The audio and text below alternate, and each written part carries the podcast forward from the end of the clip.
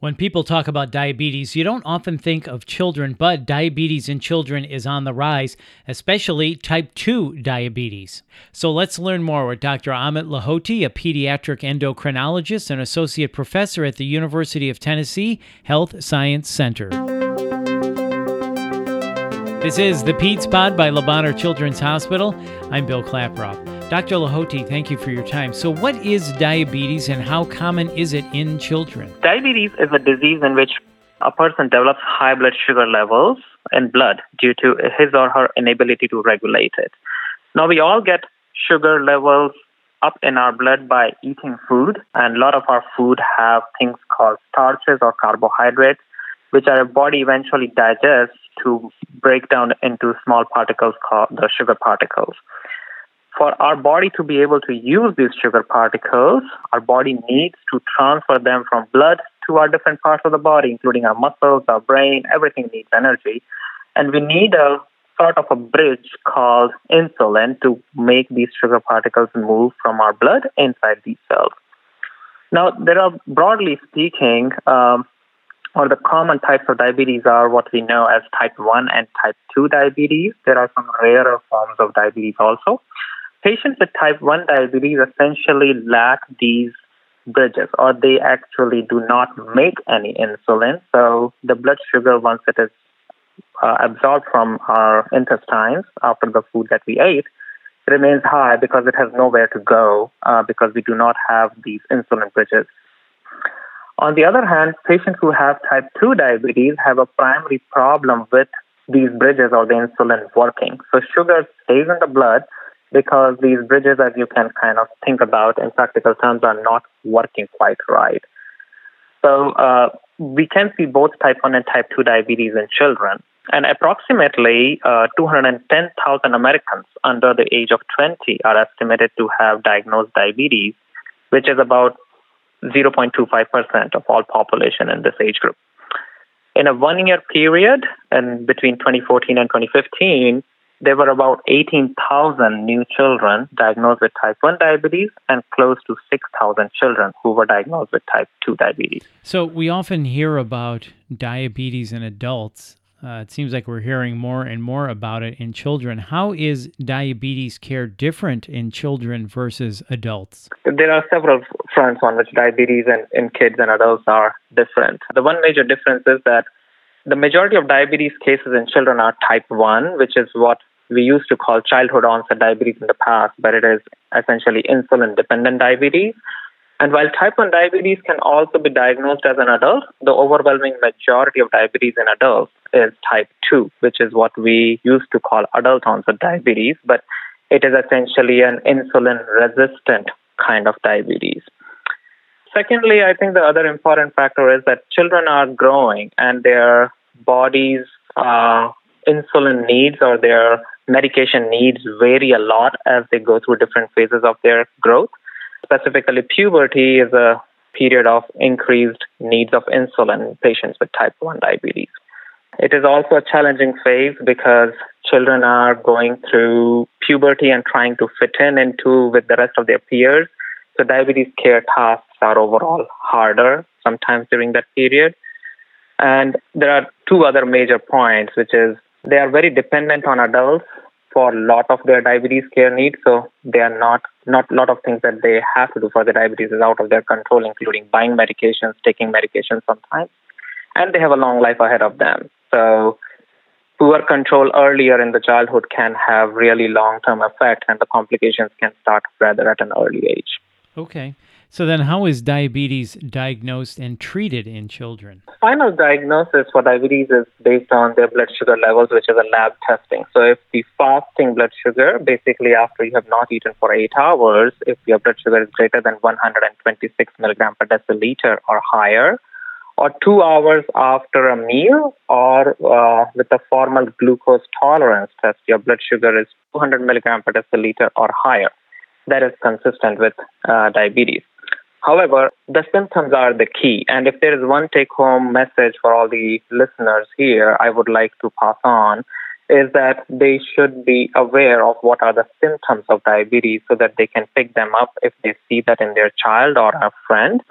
And those are uh, an uh, excessive thirst or increased frequency of going to the bathroom to pee or a new onset a frequency of going to the bathroom at night or waking up at night to drink or pee, which is unusual for the person, an unexplained weight loss, uh, especially even if they are very hungry and they often eat more and still they end up losing weight, and overall loss of energy. Um, those are kind of early symptoms of diabetes that should um, Uh, make a person seek medical attention or take their children to the doctor's office to kind of make sure that they do not have diabetes. Well, it's good to know those symptoms. Let's go over those again. Excessive thirst, more trips to the bathroom, especially at night, unexplained weight loss, overall fatigue, and then potentially blurry vision.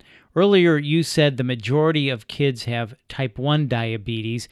We hear about type 2 diabetes more so in an older population. However, type 2 diabetes is on the rise, and type 2 diabetes is becoming more common in children. Is that right? Yes, very much so. So, uh, approximately one in every four to five patients with diabetes under the age of 20 have type 2 diabetes. And in our hospital, we kind of see approximately two to three patients per week with new diabetes. And in an entire month, we can have one or two out of those as type 2 diabetes. Patients. Wow, so you're seeing that more and more often then? That's correct. So then, can diabetes be prevented? So that's an interesting question. For type 1 diabetes, it will be about 100 years since we first discovered insulin and the treatment for type 1 diabetes. However, we still do not have very good understanding of what essentially causes it because by the time the children come to medical attention, they already have had 90 to 95 percent of their pancreas, which makes insulin, stopped working to make insulin. So it is really hard to determine what caused it that late in the game. Um, so more and more research is still focusing on trying to pick some of these patients before they reach a full-blown diabetes. And unfortunately, the answer to that as of now is yes, I cannot tell you do this or not to do this to prevent type 1 diabetes. On the other hand, uh, we have a somewhat better understanding for type 2 diabetes, uh, though still more research is needed in this field as well. There are some known factors of type 2 diabetes, and the prominent among those are being obese or overweight, having a family history of type 2 diabetes, certain racial or ethnic groups like Native Americans, African Americans, Asian Americans, Hispanics, or if the patient already has hypertension or high levels of cholesterol, well, if they are not physically active or um, have other physical some exam some physical exam findings uh, of insulin resistance. These patients uh, can do some things to if you uh, to decrease their risk of type 2 diabetes, and specifically among those, increased act, increasing their activity levels and potentially losing some weight to get a healthy body mass index are potential ways to prevent type 2 diabetes. So, for type 1 diabetes, the picture is a little unclear, but certainly with type 2 diabetes, with lifestyle management, you can help prevent the disease. so, what are the greatest risks of diabetes in children if it goes unchecked? So, um, most of the complications are due to uncontrolled diabetes. So these risks can be, to a large part, mitigated or minimized by managing diabetes well and trying to keep the blood glucose levels in the target range. And that is not even needed for 100% of the time. Even if 50 to 70% of the time blood sugars are in the target range, you can minimize the complications. The complications can be either immediate or short term, uh, things like increased risk of infections, especially bacterial or yeast infections. You can have severe high blood sugars or uh, what we call uh, diabetic ketoacidosis. It's a uh, it's a term in which refers to having high blood sugars, having high acid level in the blood, which often requires hospitalization, and severe low blood sugars or seizures because of low blood sugars. In addition, uh, there could be also long term complications of diabetes, which we have probably heard much more things like heart attacks, uh, things like strokes, uh, increased risk of loss of vision, kidney failure, developing nerve problems, which includes including loss of sensation to limbs, extremities, um, increased risk of dental caries or early teeth loss.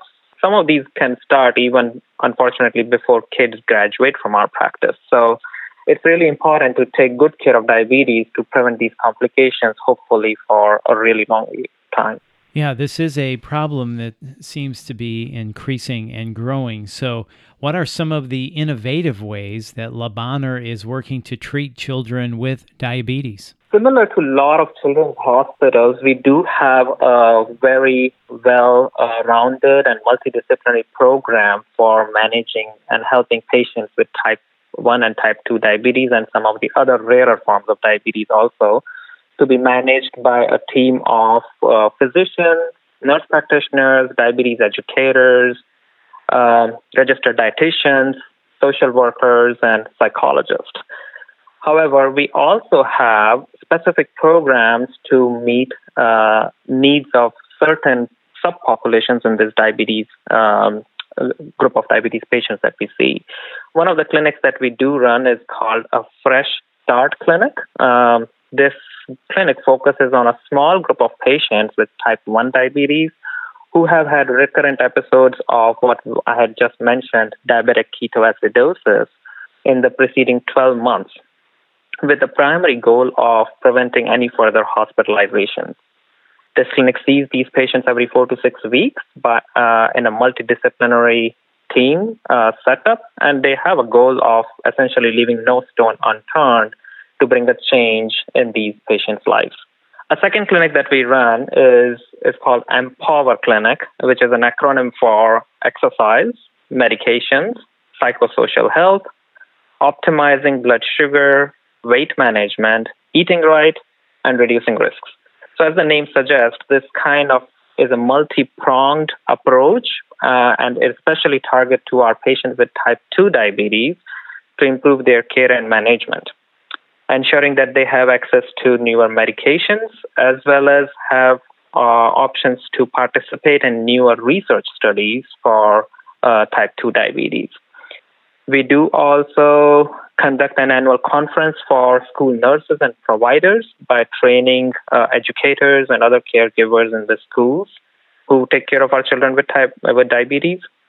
And we are also at the front line to provide research opportunities for our patients uh, with diabetes uh, to hopefully improve our understanding of the diabetes uh, causes itself and as well as improving our treatment for these patients.